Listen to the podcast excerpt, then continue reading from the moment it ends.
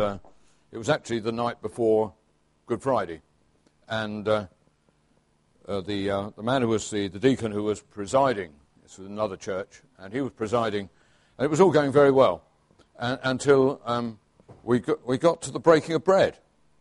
And, you know, he's with the appropriate words and the scripture, and he picked it up and he said the words, and he went to break the bread.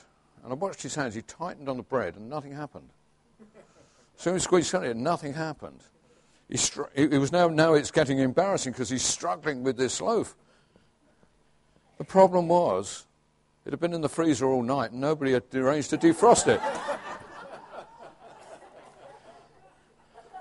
fortunately, fortunately, somebody had diced up some bread and we got round it that way. But he wanted to break it. And uh, that's an image that stayed in my mind. And uh, it came right back there. It's, um, one of those um, amusing things happens sometimes in a worship service, and uh, um, and our sort of services are good for the unusual happening, aren't they?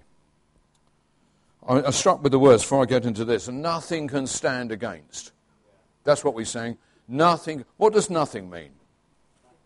Nothing, doesn't it? Nothing means nothing means nothing. Nothing can stand against, can it, sister? Nothing can stand against. And sometimes the enemy says, he, he confronts us, doesn't he, in a hundred thousand different ways and, and suggests that, you know, but this time, no. And when he says that, we need to go, no, this time, yes. Not in my name, but in his name. The name that has overcome everything that needs to be overcome. Right? What is the cross all about? It's about overcoming. And, and as we put our faith and trust in the one who overcame, then we are saved. What a great, wonderful experience we're having. If you were here last Sunday, um, we had a great time, didn't we? Did we not? When Chris Scott was preaching to us, I could have stood on my chair and cheered, really, because it was so, so good, wasn't it? So if you were not here last Sunday and you missed out on that, I urge you, go online this week. It's easy to get online and listen to what he had to say. Because it was absolutely, I felt, a prophetic word from the Lord, and especially for us as a church. I'm sure he's preached it elsewhere, because it's obviously a passion in his heart. He believes in what he was saying. And what it came down to was the title was God uses ordinary people. How many ordinary people do we have here this morning? Great. One or two think you're not. You know, perhaps you are you less than ordinary or extraordinary?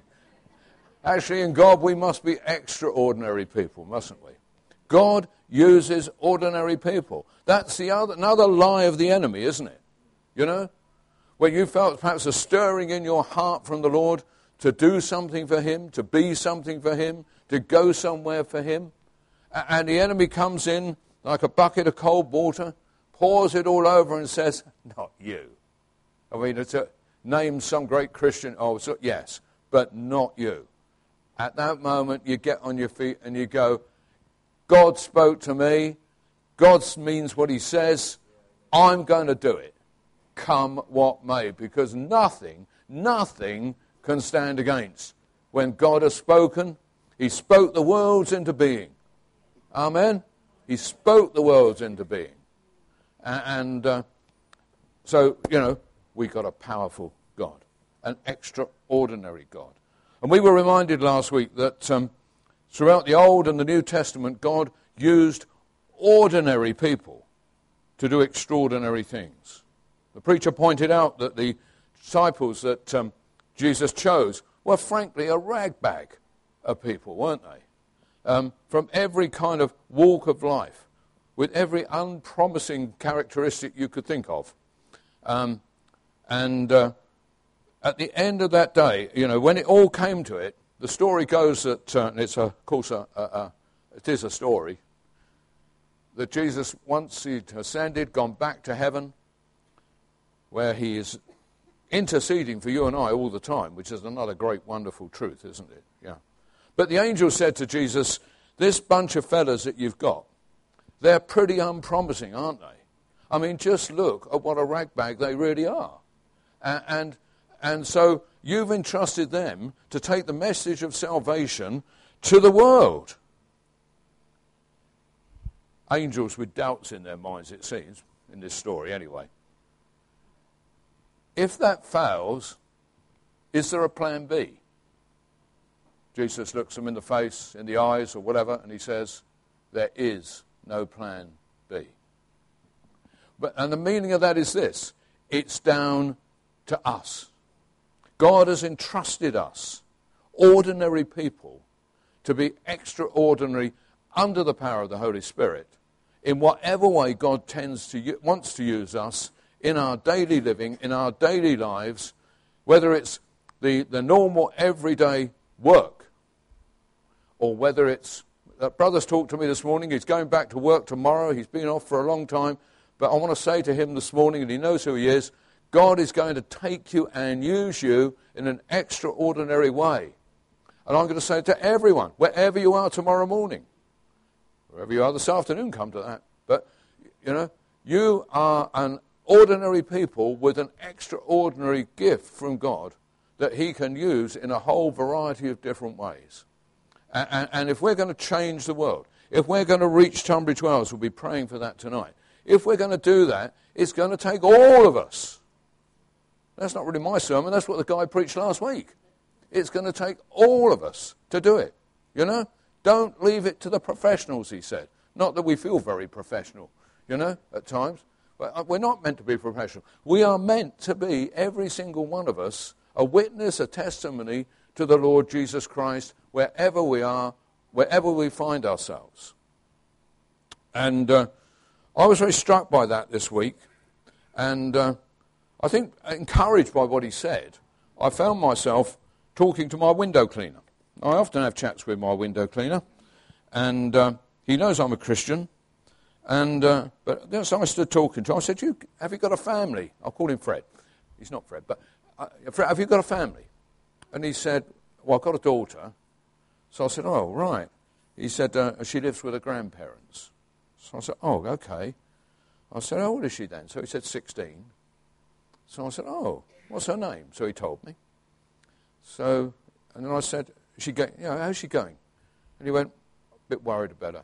I must tell you that Fred is um, he told me subsequently in this conversation he'd been on the road for 16 years, his own choice. He went out as a young man. He must be about 40 now, I would think. But he went out and, and he spent 16 years, I think it was, on the road exploring England. He was, he was homeless, but he, he chose to be that way, you know. And he's obviously lived for after. He's, you know, every appearance of him is at first was slightly daunting, but he's a really nice guy. And, and I had a good conversation. And I said to, so he said about his daughter. And he said, I'm a bit worried about her and various reasons and so on and so forth. And I said, yes, 16 is a very vulnerable age, isn't it? And he said, yes, yes, it is. So I said to him, you know I'm a Christian, don't you? Said, oh, yes, he said. I said, would you mind if I prayed for your daughter? He went, yes, please. Oh, yes, please. I said, well, sure? I said, yeah. I said, if you don't mind, Fred, I'll pray for you as well. He went, Yes, please, again. I, you know, that was just a little conversation. You know, I can't give you his name, but if, just let's just pray for him in our hearts now that he that's the beginning of a journey. He lives in Hastings, so um, I've done some homework this week to find out whether we could put him in touch with the church there. But that's a beginning of a story. Just we can all do a little bit, can't we? And if we all do a little bit, it makes a great big hole, doesn't it, in that sense, the wholeness of, of, um, of, of sharing the gospel with whoever there is. So, I want to talk to you this morning about ordinary people. I want to talk to you about Zechariah and Elizabeth. We are working our way through Luke, aren't we, with under Stuart's guidance and, uh, uh, and really enjoying that.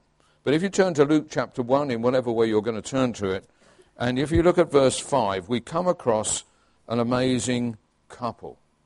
An amazing couple. And uh, let me just read the first few verses. It's too long to read it all at one go anyway. It says, In the time of Herod the king uh, of Judah, there was a priest named Zechariah who belonged to the priestly division of Abijah. That means, my father is God, or God is my father. His wife Elizabeth was also a descendant of Aaron. This is a priestly family. Both of them were upright in the sight of God, observing all the Lord's commandments and regulations blamelessly. What an amazing testimony. Luke's writing his gospel probably something like, I don't know, if he was writing it fairly soon, maybe, he was writing it some 40 years, we'll say, maybe 50 years after these events that we're reading here. And yet he must, and he must have searched the land. He talked to people about all the events that he's recording, and he, he's a meticulous recorder. And uh, he gets details that others don't get because he's listened and he's talked and he's and he goes it seems to me to find out the very origins of faith and he goes right back to the source and he says he's heard presumably he knows about John the Baptist he wants to know more he searches out in the village where it is said that they lived now uh, back in um, back in September I was fortunate enough to go to Israel for the first time and I went to the village that they say is the, the, where they lived. And I won't go into detail about that because it take too long. But it's interesting. It's only a few miles from Jerusalem, seven or eight miles from Jerusalem, to the south of Jerusalem. And there's Luke, and he's, he'd gone to the area, and I think he probably talked to the people in the village. People didn't move very far in those days. And people had a great memory of this couple. And when he asked for, well, what were they like? They said, wow, they were they were upright people. Uh, they, they, they really observed the, the law. They, they were fully committed to God. They lived the life out. They didn't just be priests, they lived it among us. And, and that memory had come down through perhaps one or even two generations, and still that memory was there.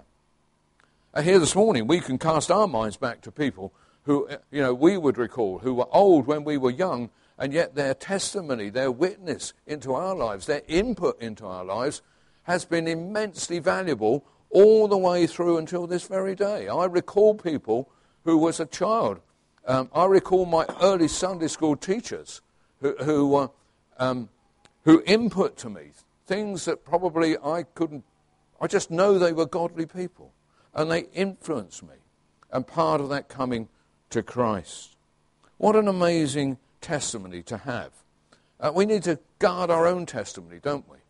But the way we live is, is the, really uh, the way people see us, and, and, and more damage is done to Christian faith by people who don't live to the words that they're saying than any other reason. You know? We, we, we worry about all the things happening in the world and all that sort of stuff. But the thing that destroys Christian testimony quicker than anything else is failure. And we've heard a an unpleasant one of that during this week, and uh, uh, in the national news. But this good testimony, brothers and sisters, we need to have a good testimony. We need to live it out every day. And we don't, we have to live it, but we also have to speak it when we get the opportunity. Not to, not to thrust the gospel down people's throats, but rather to witness and we see the opportunity to seize it. There is something called the 10 second rule. And the 10 second rule is this that you have an opportunity. We've all done this, and often we just not seize the opportunity.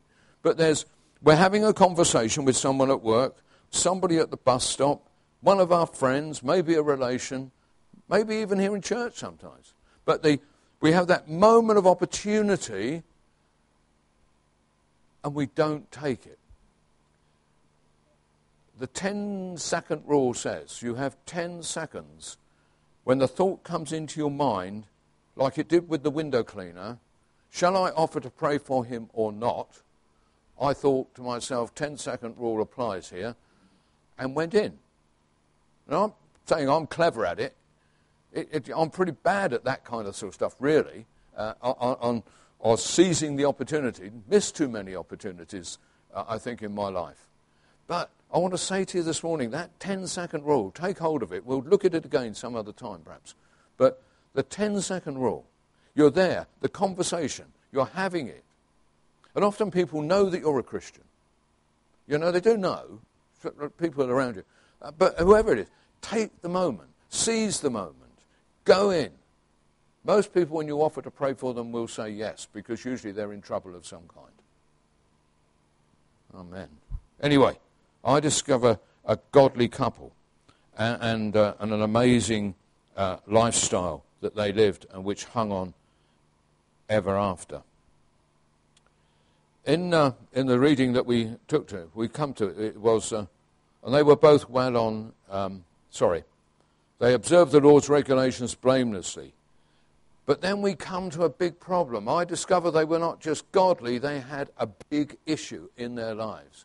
They had a huge, challenging issue in their life, a deeply painful issue in their lives, a distressing issue in their lives, and especially in their culture. Because, and some of you, some of you will know this as soon as we identify it, because it says this. But, oh, what about the buts in Scripture?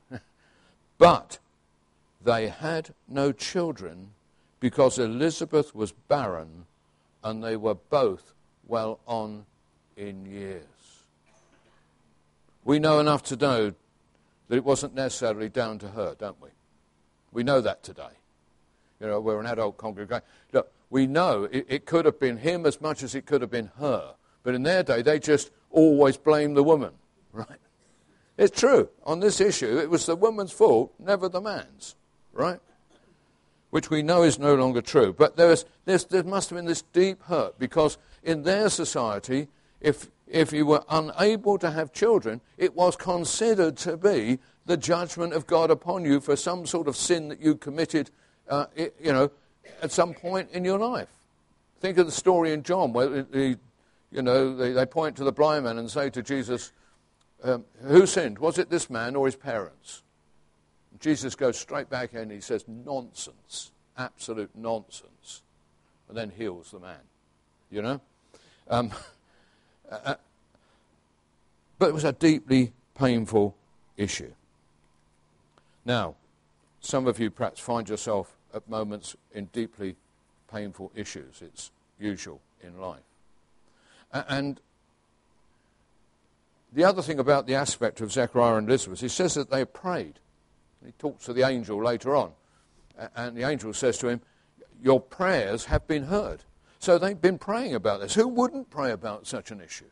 Who wouldn't be focusing on God? Who would not have been calling upon the Lord? Now, we have ways and means these days, don't we, of addressing these issues, medical way. We thank God for the advances in science that enable things. But in that, there was no hope. They were hopeless, really, at that point. And now they're old and probably past the years of childbearing. And so they were struggling with this question of unanswered prayer. Many of you struggled with that? Have you been there? Have you been there? Of course you have. We all have, at some point or another. It's wonderful when somebody gets healed. Uh, and we want to see far more people healed. But there are times when prayer is not answered. I came across this quote quite recently. And uh, from a great Christian leader, a lady. And she said this God hears our every prayer, but makes times and ways his own.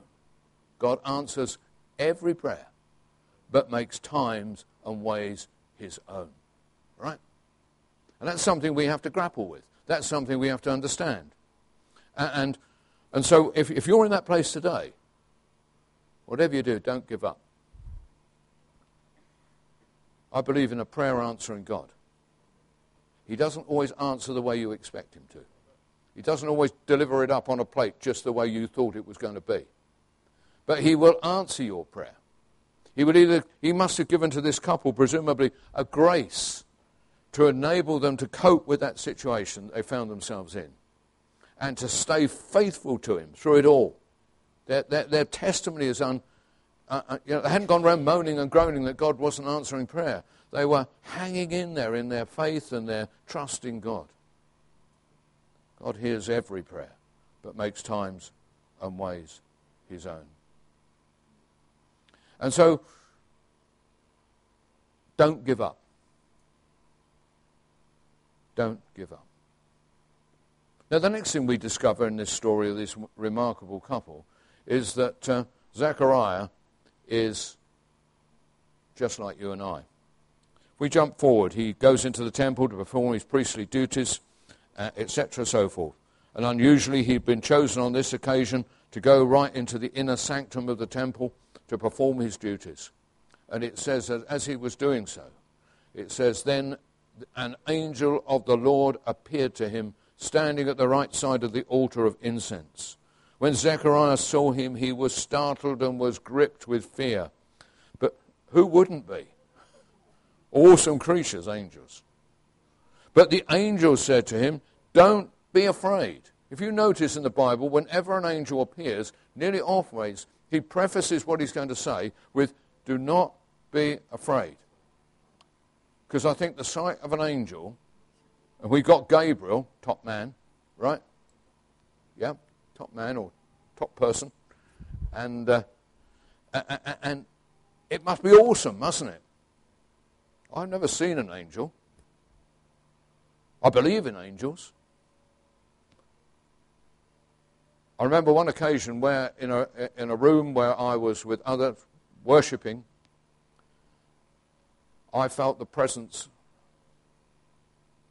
My eyes were shut. I dare not open my eyes, put it like that. I dare not open my eyes.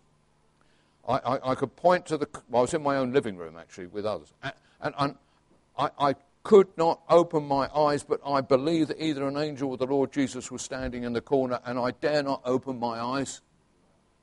It's a long time ago, 1977. And uh, I think he must, you know, awesome. Here's this angel, man, in the Holy of Holies.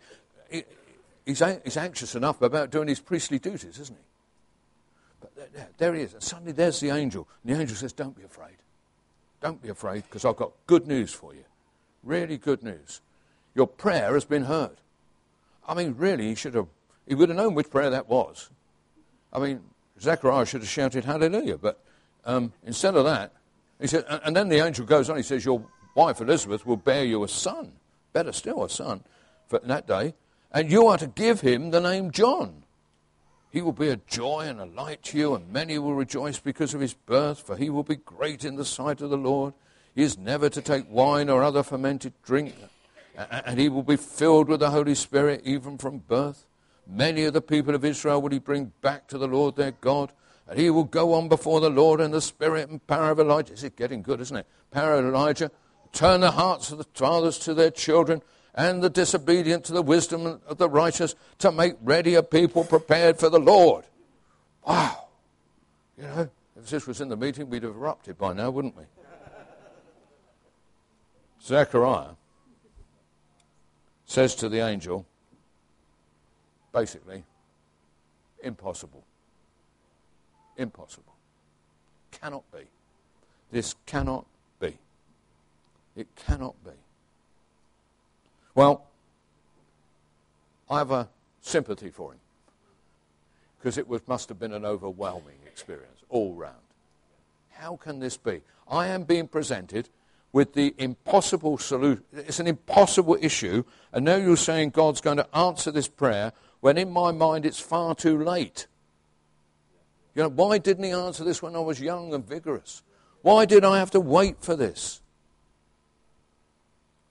Occurs to me that uh, all those years of waiting were like a preparation to make him into a place where he could become fit to be the father of John the Baptist and his wife fit to be the mother of John the Baptist. It was a life of being sanctified, to use a good old word. That process of making us more like Jesus. You know, you got to get, got to, got to get him into the right place, ready for this astounding event. And of course, it says of Jesus, doesn't it, that he came into the world at precisely the right moment. Galatians 4 4. You know, at precisely the right time. Absolutely. Not a day too soon, not a day too late in the great economy of God and great plan of God. Not a, and it's true for us. if you're waiting, By all means, carry on calling on God. But at the same time, bear in mind, He makes times and ways His own. Right? And that day will come. Make sure you're ready on that day. And you don't go, like this man did. He's so human, really. How can I be sure? Not actually saying it's impossible. How can I be sure? Ridiculous at one level. But it's not ridiculous in God. And God knew exactly what he was going to do. Amazing, amazing moment. The announcement of this. John the Baptist, who Jesus said was the greatest prophet of them all. You know? I often think of John being the, the, the great, the last of the Old Testament prophets, really, and the first of the New Testament prophets. You know? He, he straddles the, the great, you know, between Old and New Testament. You know? Like some colossus, really. Feet on both sides. Old Testament in his style, but New Testament in his mission. And that's us. We're New Testament mission. We're not Old Testament in that sense. We are New Testament people, aren't we? You know? The, the past, the heritage of the Old Testament is ours. Equally as valuable as the New Testament. But we are a New Testament people. And our mission? To make Christ known. And that was John's mission, wasn't it? To make Christ known when he came into the world. So uh, it is, it is, it is understandable. Why did the angel silence him? He says to him, Because you're an unbelieving, you know, you won't be able to speak from here on. The Greek word is actually, the nearest to it is mute, right? And, and, and I think of this in terms of, you know, you know when, you're, when you're watching the telly and you put it on mute, don't you? Silence it, you know, because the phone's just rung, you want to answer it. So you, you mute the sound, don't you? And I, I think this angel hit the mute button, and then, you know, nine months later, when, when the child's born, he releases the mute button and he carries on talking, right? But why does he do that? I think it was that actually Zechariah had demonstrated a, a lack of faith. And I think the angel did not want him going out of the temple and, and spreading negativity. He didn't want him going out. I mean, at some point, John, uh, uh, Zechariah must have communicated. He did it by writing. We know that. Later on, he writes the name John when they protest about it's not a family name. So he, he could write. So he must have left, and he must have, after he'd recovered from his encounter, he must have written down what had been said. By which time, perhaps, the written word is not as powerful as the spoken, is it? He wrote it down to satisfy his wife and explain, etc., etc. But, but we can spread negativity, can't we? Isn't that easy? Isn't it easy to be negative? It is, isn't it? Know? We, we proclaim faith here on a Sunday morning. And we go out tomorrow morning, and the first problem we hit, we go, don't we? Yeah? Yeah? If we're not careful. We, we, we've got, brothers and sisters, we've got to speak faith to one another. Let's speak faith to one another. If we catch one another speaking negative, let's point it out to each other. Right? Let's have done with negativity it, it, it, it, destroys negativity. It does, doesn't it? It's funda- it does. It undermines. You know. You say, you know, negativity. I won't uh, give examples. You all know the examples. Watch what you say. And especially if an angel turns up and gives you a promise, watch what you say. Right? Any of you come in next week and you can't speak, I shall know why.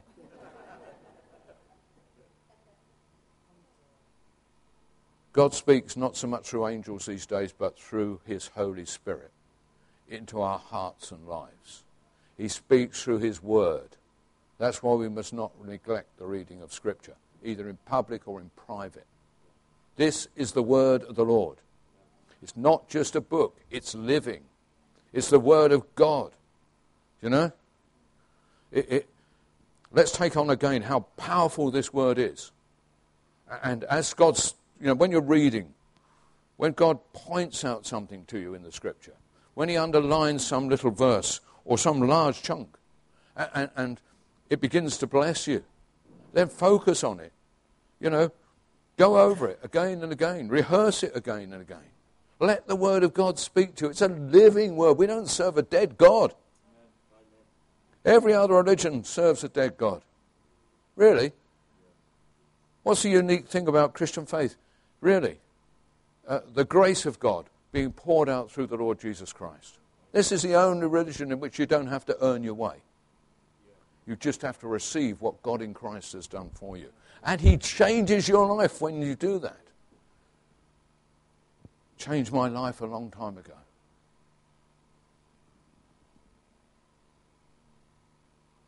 I thank God for that. It's given me a lifetime of faith from 13 years old onwards. I often mention it because I am so grateful to God for what He did to me. Right?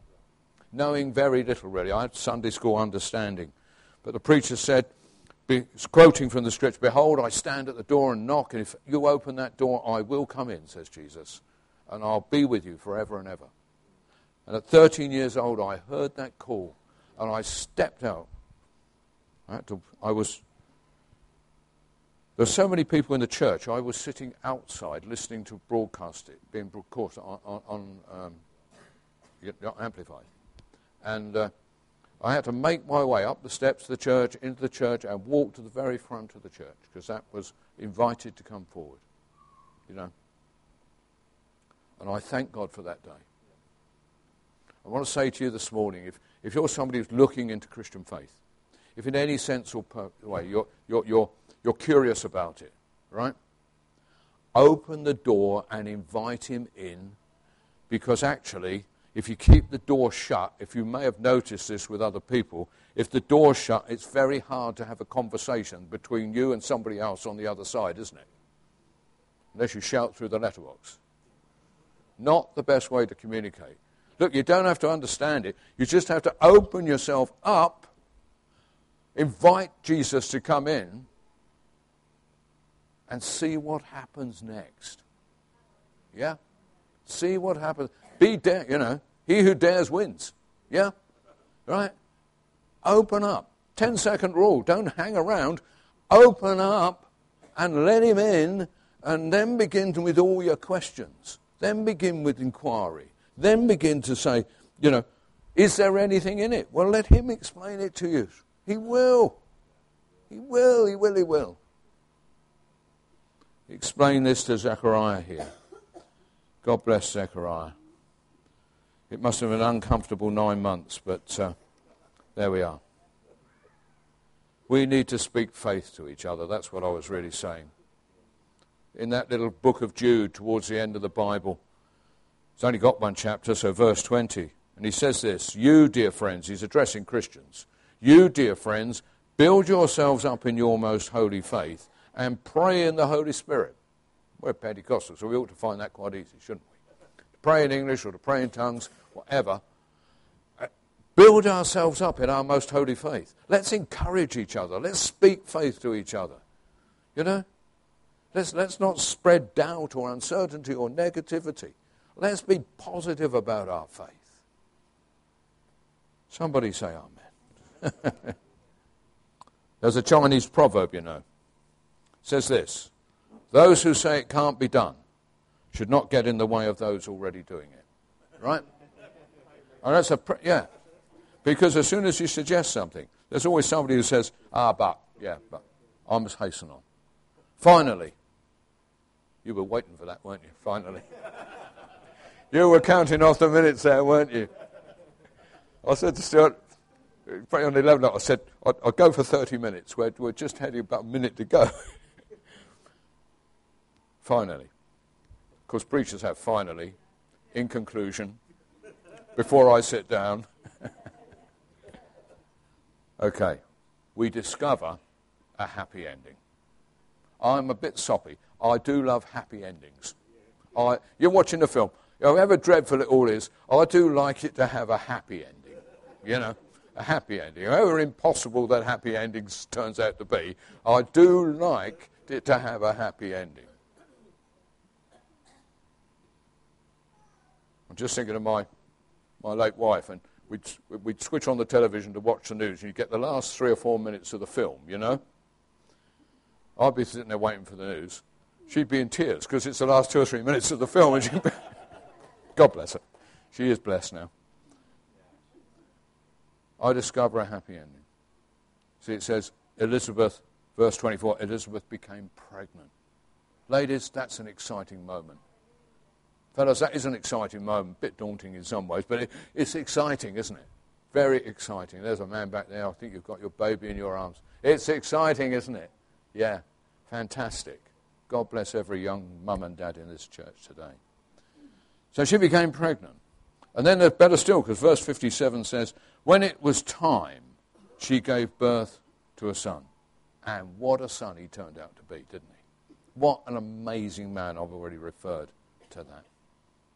And so there we are. The story starts with Zechariah and Elizabeth, ordinary people, just like you and me. Just as ordinary as you and me. You know? Come on, just as ordinary.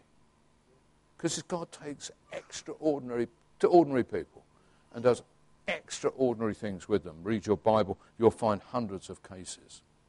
So, my prayer is that as a community of believers, we will excel in ordinary things whilst believing that he who multiplied bread and fish, ordinary bread and fish, will do extraordinary things in us, through us, as we respond in faith, seizing every opportunity that God presents to us. Amen. Amen.